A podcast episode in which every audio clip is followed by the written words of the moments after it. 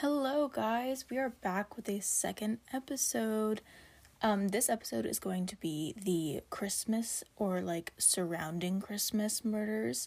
Um, I have five different cases, and some of them are super long, and some of them are like little short ones that aren't very known. I think most of you, if you watch as much true crime as I do, you'll have heard of at least three of them. But if not, awesome. You get to hear about a new case today. Um, today I'm gonna crochet. I have this giant blanket that I've been working on since like the beginning of quarantine, and I'm trying to make it my comforter for my bed. And I keep putting it off, so I think that'd be a good thing to work on during this long case.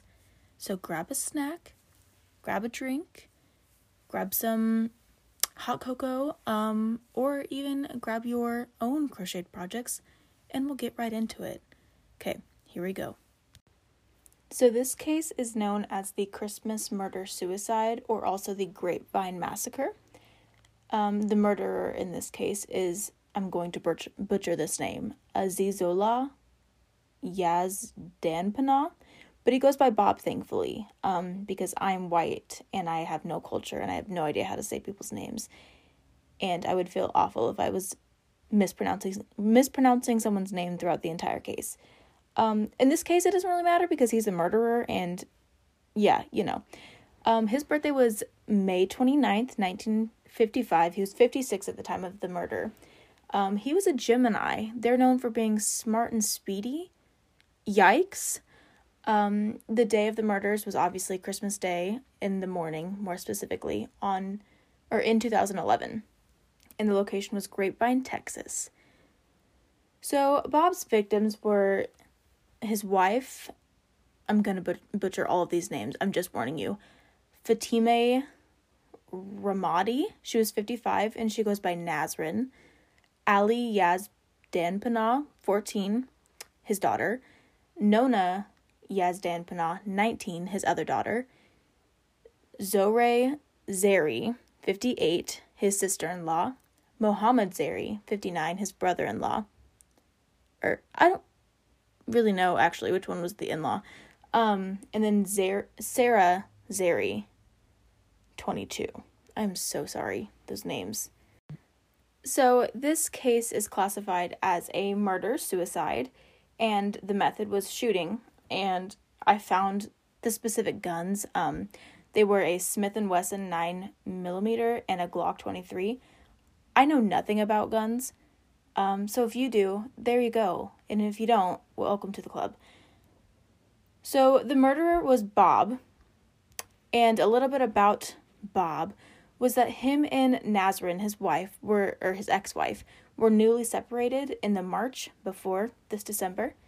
And it seemed as though Nazrin was making a wonderful life for herself and her two daughters, but Bob was struggling to keep up with bills and he was having a hard time figuring out life on his own. So, on Christmas morning in 2011, Bob decided to enter the home of his estranged wife unexpectedly. Unexpectedly, and that that apartment was filled with their two kids and her family, and he decided to come dressed as Santa Claus. Terrifying, right? So Sarah, the 22 year old, sent a text message to her boyfriend, sarcastically speaking about how Bob was trying to be the father of the year by showing up in an unexpected costume. Little did the family know, Bob was hiding two fully loaded guns under his suit. It's not known exactly when or why Bob started shooting, but it is known that he came there strictly to do that. Um, this is your official trigger warning if you can't handle violence. Um, I'm going to be explaining how the victims were found. So, Ali, 14, was found with multiple gunshot wounds to the head, as well as Nona, who's 19. Zohre, 58, she died of multiple gunshot wounds to the head, and Mohammed, 59, died of multiple gunshot wounds to the head, chest, and abdomen. Nazrin, the wife, the ex wife, she was 55, and she also died of multiple gunshot wounds to the head. And Sarah, 22, died of multiple multiple gunshot wounds to the head as well. So Bob ended up making a phone call to 911 around this time. It isn't known if it was during the shooting or after the shooting was completed, but I'll go ahead and read the transcript for that. So 911 answered. They said, Grapevine 911, what is your emergency? No answer. So they said, Hello, Grapevine 911. Bob ended up saying, Help, help. 911 responded by saying, You need help? At this point, Bob started whispering, A shooting. 911 prompted, Are you sick? Bob answered, whispering again, Shooting people. 911 couldn't quite hear it, so they said, What was that? Bob then did not respond and just started heavily breathing into the phone. Um, I found out later that they actually couldn't hear what he was saying while it was happening, and they had to go and enhance the sound afterwards. So, yeah. When the police officers arrived on the scene, Mohammed, his brother in law or brother, I could never find out, was deceased, holding a gun in his right hand. It seemed as though the shooting broke out right after opening presents, as there was still wrapping paper all over the ground. That's so sad. Um, my tone is very deceiving. This is awful. Then they then found Bob deceased, who had turned the gun on himself after calling 911, and he had planted the gun in Mohammed's hand just before doing so. They found out that Mohammed didn't shoot anything through forensic testing, like gunpowder residue and stuff like that. So it seemed as though maybe Bob was trying to show that Mohammed had a place in this shooting as well. Um, so, why did Bob commit these crimes? There were many speculations about why Bob would have wanted to commit this crime against his family, but it really all boils down to just plain jealousy. They his wife and him had just separated. She got custody of his two daughters and they and she moved into a nice apartment in a nicer part of town. This left Bob with no family and his money was quickly dwindling out. At the time of the murders, his power had actually been off for a little over a week. They found that out when they went to go search his computer for motives behind the murder. Um, so I guess he decided the best way to get back at Nazarene, who was doing so well on her own, was to commit murder. Yeah, that that seems completely right. Not. So usually after the like in the aftermath part, I tell you what they were tried and charged with, but in this case, he ended up uh, killing himself. So, you know, yeah. Um, added note: the police and or the people in place of Grapevine said that this was the worst crime that has ever happened before, and it's something they've never seen in their part of Texas. So that was the Christmas murder suicide or Grapevine murder. All right, friends. So now I'm going to go ahead and do the Ashland tragedy. Um, the quick case on this is that the murderers were named George Ellis, Ellis Craft, and William Neal. So when I refer to Ellis, I'm referring to Ellis Craft. I go by first names. And when I'm referring to George, I'll be referring to George Ellis. Um, I could not find their birthdays. This happened quite a while ago, so no zodiac signs will be provided in this case. The day of the murders were December 23rd slash 24th, late 23rd, early 24th, in 1881. The location was Ashland, Kentucky, and the victims were Fanny Gibbons, she was 14, Robert Gibbons, he was 17, and Emma Carrico Thomas, she was 15. The method was blunt force trauma and arson. Yeah. Not yeah. The murders happened on December 23rd of 1881. Fanny and Robert or Robbie's mother went to visit her older sister, not her older sister, their older sister in Ironton, and she took their younger brother with her. She asked the neighbors if their daughter Emma could spend the night with Fanny and Robbie since they were staying back at the house by themselves. With them just being a house over, Mrs. Thomas, Emma's mother, saw no issue with it. In the early morning hours on Christmas Eve in 1881, the Gibbons house on the corner of 28th Street and Carter Avenue was set ablaze. Emma's mother looked over at the house around 5 a.m. and thought that she had just seen a bush set on fire, but when she rushed over to see why, she realized it was the house. The three children, Fanny, Robbie, and Emma, were thought to have been trapped inside the house, but as they were pulled from the flames, it was discovered that the children had been sexually assaulted and brutally murdered, having their skulls smashed in with what was later found out as an axe. Ashland being a tight knit town, money was quickly raised to pay investigators to locate the ones responsible for such a ruthless crime. At first, the Gibbons' father was the primary suspect. since he had not been located since the time of the crime and had not returned since the crime happened. Later on, he was located in West Virginia, where he had been since December 16th. On January 2nd, 1882, George Ellis was brought, into, brought in to be questioned for suspicious behaviors. George explained that ev- er, George eventually explained every horrible detail of the terrible crimes committed against the three children. At this point, he also confessed that William Neal and Ellis Craft were involved, and that he and William had previously spoken about wanting to have intercourse with the girls before Christmas. You're disgusting. George said that Ellis and William threatened him at gunpoint to come to the home that night to, to commit the crimes. He then admitted to holding the girls down and setting the fire, but that he had no choice or else he himself would have been killed. After George was questioned, they obviously brought in Ellis and William to explain their side of the events that took place that night. The entire town shut down for everybody to attend the trial, and the talk of a mob began because this was 1882, and that happened. But the citizens all agreed that no action would be taken without significant evidence that they did it and that the trials were set for January 16th. Because it was the 1800s and mobs still happened, the prisoners were moved by boat to Maysville, yet a mob still formed when the prisoners were being taken away, since they feared that they wouldn't be served their due justice. The judge realized the feelings of the people in Ashland were fair and brought the three back to Ashland, but under the protection of soldiers.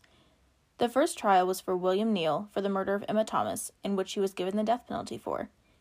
Ellis Craft's trial was immediately after, and he was also given the death penalty.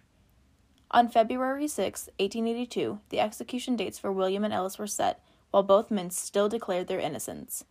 Both men were sentenced to hanging on April 14, 1882. Around this time is also when George Ellis was set for trial in May. I'm not sure why their trials were all set at like separate times or why they were each being tried for one specific child. I don't know if that's just how they did things back then. But by this point, George was doing anything he could to prove that William Ellis himself were all innocent. For some reason, everybody always pulls the black man card. So this racist stupid head tried to claim that two black men had committed the crimes instead, but William's coat was discovered near the crime scene and was smeared with blood. So then, George tried to plead insanity. Like, just take it already, dude, you're guilty. For some reason, April 14th came and went, and the hangings were not completed. Everyone was confused and still searching for answers, but before they knew it, it was May. On May 22, 1882, William and Ellis, along with several other prisoners, tried to escape from jail. They were unsuccessful, and the townspeople were becoming extremely irritated with the lack of decision surrounding their case. Finally, on May 30th, George Ellis stood trial where he was charged with the murder of Robbie and sentenced to life in prison. After the city heard about the sentencing, at 11 p.m., 18 masked men hijacked a train and they broke into the jail and kidnapped George Ellis. He was then taken to a large sycamore tree. The men asked him if he was guilty, and George replied that yes, he was guilty, and that he, William, and Ellis all deserved to die. Where was this energy a few months prior, sir? The mob then lynched George and left his body hanging from the tree until the following afternoon. I know that hangings still happen, not like normally, but can you imagine just like walking into town and being like, oh yeah, there's that guy hanging from the tree? LOL. Like, huh? In October of 1882, the court announced that the new trial for William and Ellis were set to the 3rd of October. This announcement resurfaced the fuming hate for the crime that was committed almost a year prior, and because of this, the prisoners were placed under armed protection by the state militia. As if the judge hadn't made the people angry enough, he then moved the trial again to the following February of the of the next year, and the two were escorted to Lexington by armed soldiers to await trial. As the two were being escorted to the steamboat, train cars full of 200 men came rushing in. The leaders of the mob came forward and demanded that the prisoners be handed over. Obviously, the militia said no and continued boarding the boat where they then set off.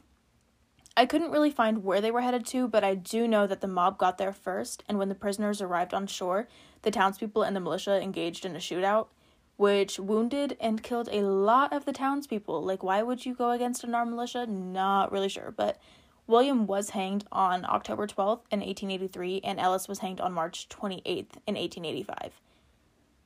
So, like I said, I usually like to give a why or a reasoning behind why the murderer or murderers did what they did. Um, not that any reason is ever good enough for murder. Like, don't kill people. We know that. But in this case, I really could not find anything besides them being nasty old men wanting to do nasty stuff with little kids. So, Fanny is remembered as a well known girl with a cheerful disposition and winning manners with many friends. Robbie was remembered for the courage he discovered after losing his leg in an accident years prior at Norton Ironworks. Apparently, he was working and something happened, something landed on his leg. He lost his leg and was adapting perfectly fine. And Emma is remembered as a beautiful girl who was loved by all who knew her. So that is the Ashland tragedy. Um don't have much to say about that one except men are disgusting. Um yeah. so here's the next one. I have all of my information in this mass Google Doc or Word document, and I'm trying to figure out which one I want to do next. I think I know which one I'm going to do last. And hint, hint, it's the Lawson family murders, which is one of my favorite cases. That sounds so disgusting when you say a murder is your favorite case. Like, I always like to say that I love the Holocaust. I don't love the Holocaust. I love learning about the Holocaust. I, I find it very interesting. But when you tell someone that you love the Holocaust, they think you're insane. So I think I'm going to do the murder of Sylvester Diaz Hernandez. Yeah, let's do that. Okay, here we go. So, the murderer in this case is Alexis Valdez. He was 18 at the time of the crime. Once again, couldn't find his birthday, which I guess is good since the murder is not important in the case. I just, you know, like to tell you their zodiac signs because I think it's important and it shows you who a person is or who they could be. This murder happened on Christmas in 2013 in the 2500 block of North Kildare Avenue in Chicago. So the victim was Sylvester Diaz Hernandez. He was 41, and this case is classified as a homicide, the method being blunt force trauma and decapitation. Yeah, that's what this case is about. So, Alexis lived with his aunt, who was never named, and her boyfriend Sylvester in a Chicago apartment. He specifically lived in the basement of the apartment. Their agreement was that if he lived there, he would be going to school and he would have a job of some sort. He was a young adult in a rough place, and they were willing to work with him until he got back on his feet. I'm also assuming that either his parents were not in Chicago or were not like involved with him, and that's why he was living there because it doesn't really mention his parents a lot, um, or at all. But the murder happened on Christmas Day in 2013 when the aunt went away to a Christmas party with some of her friends and coworkers. Alexis decided that he would remain at the house and he proceeded to get heavily intoxicated. So at this point, Sylvester had returned from visiting his family and he went to look in the fridge to grab a beer, but shortly realized that there were no drinks left. He decided to go to the store to grab more and asked, asked Ale- Alexis if he would want to come with. Alexis agreed but just before leaving, he planted a hammer by the door. They went to the store, got more beer, and as they returned home and walked into the apartment, Sylvester was entering the front door as he was struck on the back of the head by a blunt object. You can assume what and who did it. Sylvester was then hit another 10 to 12 times while he was on the ground. Afterwards, Sylvester, after Sylvester was deemed unconscious by Alexis, Alexis frantically ran around the house, locking all of the doors, drawing all the blinds, and making sure that nobody could possibly walk in on what he was about to do. So this is where stuff gets disgusting and if you aren't okay with hearing about dismember like body dismemberment or decapitation, I would click off or skip ahead. Um so yeah, this is your official trigger warning. He starts playing super loud music before he begins to dismember the body. He walks into the kitchen and grabs a butcher knife, makes his way back to Sylvester's body on the floor in the living room, and I'm not sure if Sylvester is dead at this point, but in this case, I really, really hope so. Um, you know, for once I wish someone was dead. Yeah. Alexis proceeds to use his fingers to gouge out Sylvester's eyes, and when that when that is done, he cuts off his ears, nose, lips, arm, hand, and then decapitates Sylvester with the kitchen knife. But wait, there's more. Yeah. He gathers all of the body parts and makes his way to his aunt's bedroom and lays them on her bed, writing a note that reads, Merry Christmas, Auntie. This is for you. What the frick? You know, I'm a college kid, guys. I'm 22. I have definitely had my fair share of drunk experiences, but never once has murdering someone and dismembering their body crossed my mind. Like, ever. I just, I want a cheeseburger and I want to hold on or hug all my friends. Hold them? Yeah, sure. I don't want to. It, that's gross. That's nasty. He goes to the apartment steps, calls the police, and tells them to come to the apartment.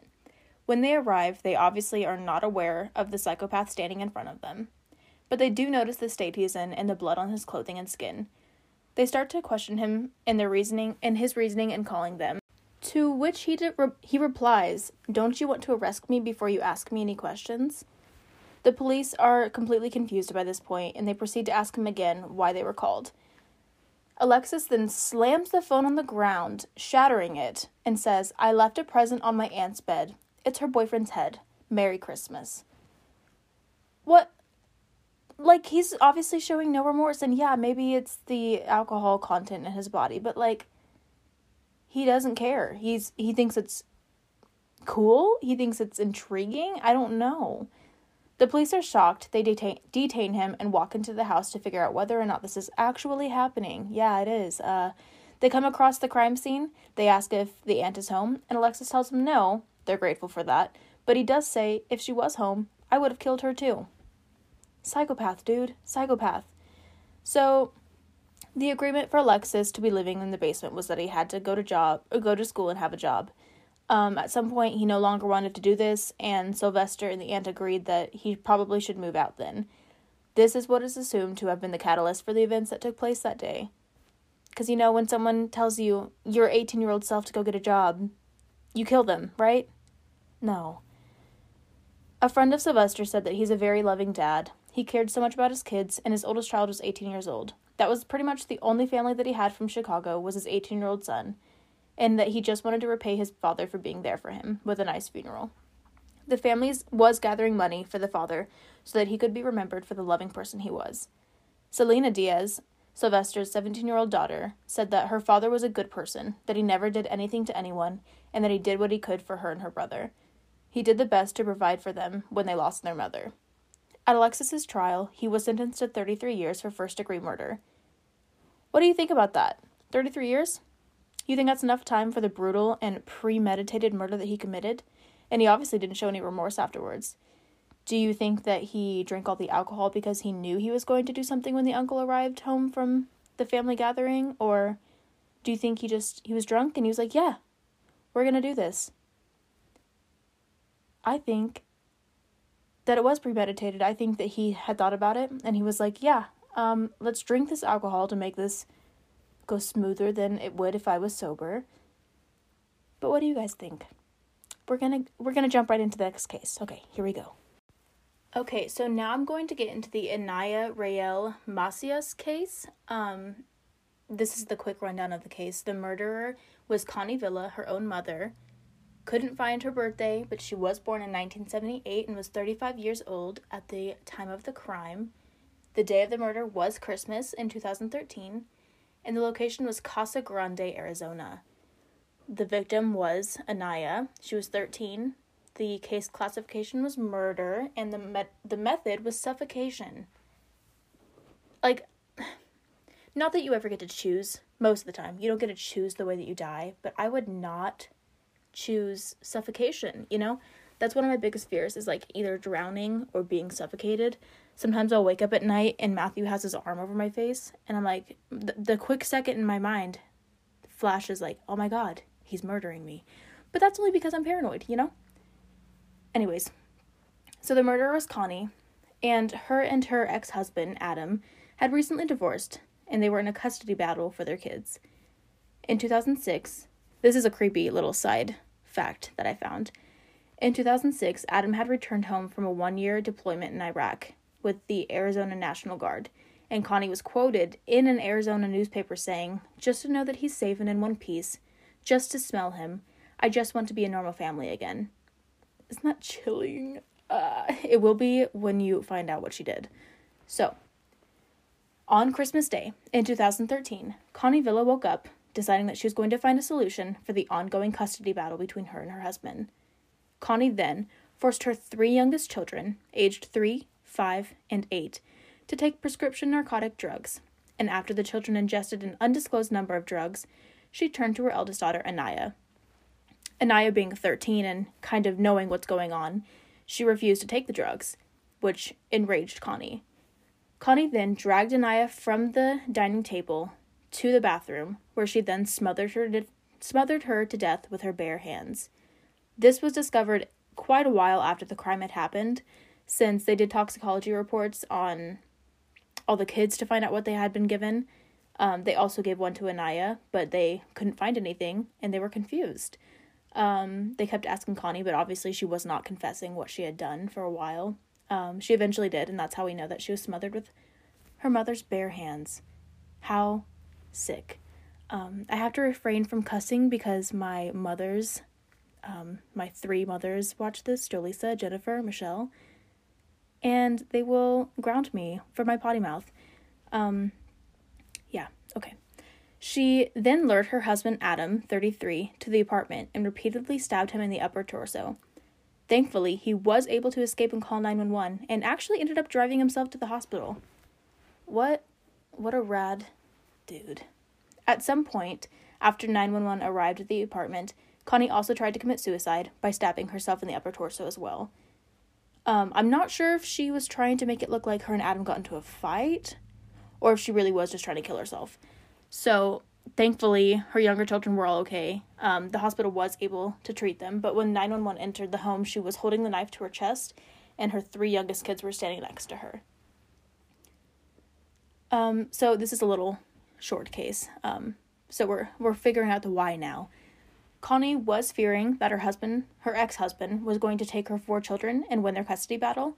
So she tried to kill them all instead. Uh yeah, I see why she feared that he would have won. God. Um, the aftermath, Connie was charged with first degree murder for killing her 13 year old child and four counts of attempted murder, murder for trying to kill her three younger children and her ex husband. Um, Adam was not Anaya's father. Her birth father's name was Michael, and he said that we request we request the focus of this tragedy be a celebration of our precious Anaya's life. She was a gentle, kind, and beautiful spirit who was taken from us much too soon. We are heartbroken. She was always smiling, and she loved her siblings. So, what a sweet thing to say. Um, Connie, I hope you rot in prison. Yeah. Okay. Now we are going to move on to the Lawson family murders, which I am so excited to share this case. Um, that's why I saved it for last. It's one of my favorite true crime cases to either hear about or cover. I went quite in depth with this one, so maybe that'll maybe my fast talking will um counter that and it'll be done in an appropriate amount of time, but I talk like a squirrel on speed, so it's probably going to be fast. Okay, here we go. All right, so the quick case of the Lawson family murders. The murderer's name was Charles Davis Lawson. He was born on May 10th, 1886. He was a Taurus, and they're known for being charming and tactful. My best friend Olivia is a Taurus, and yeah, don't murder anybody, Liv. Um, the day of the murders, these murders took place on December 25th, Christmas Day, in 1929. Uh, the location was Stokes County, North Carolina, and the victims consisted, consisted of his wife Fanny, 37, his daughter Marie, 17, his daughter Carrie, 12, his daughter Maybelle, 7, his son James, 4, his son Raymond, 2, and his daughter Mary Lou, who was 4 months old.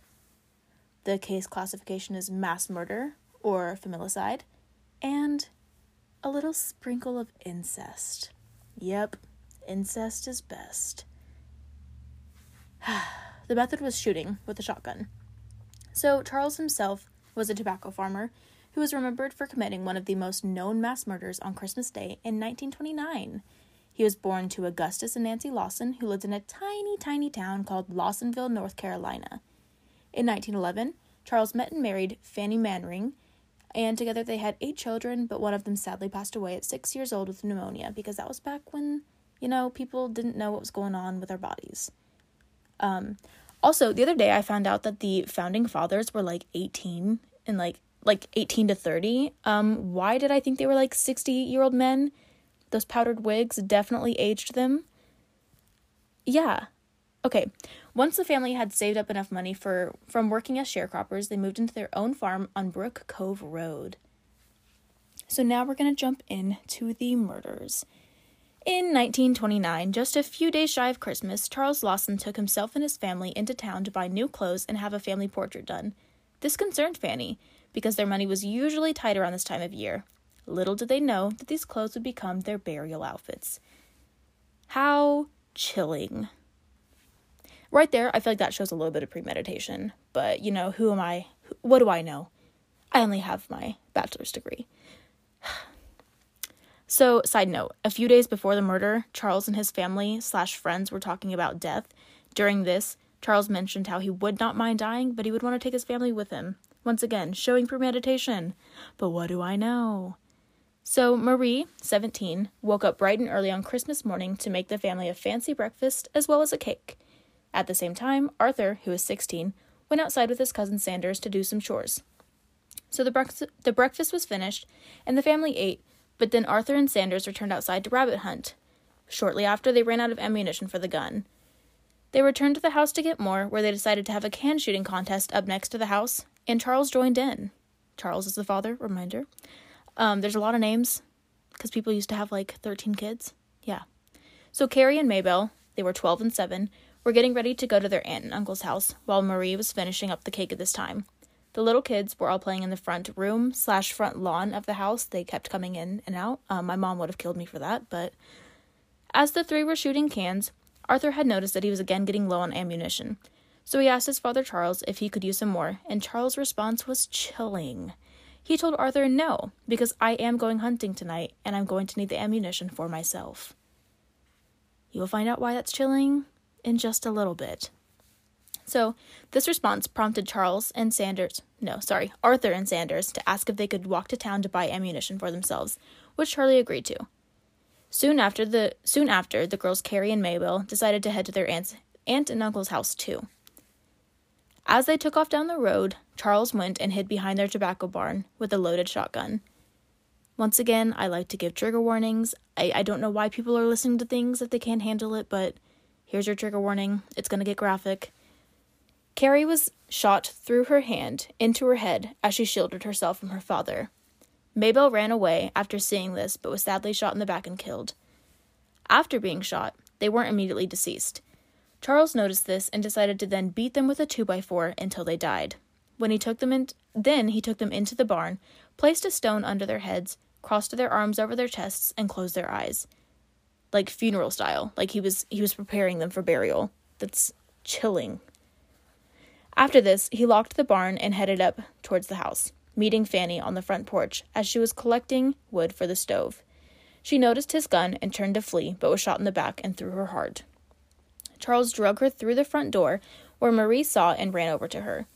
James and Raymond ended up hearing the commotion and came inside from playing. Marie saw that her father was holding the gun and ran over to the fireplace to grab the poker to use as a weapon. She was she was shot at such a close range that her neck was broken and she fell into the fireplace.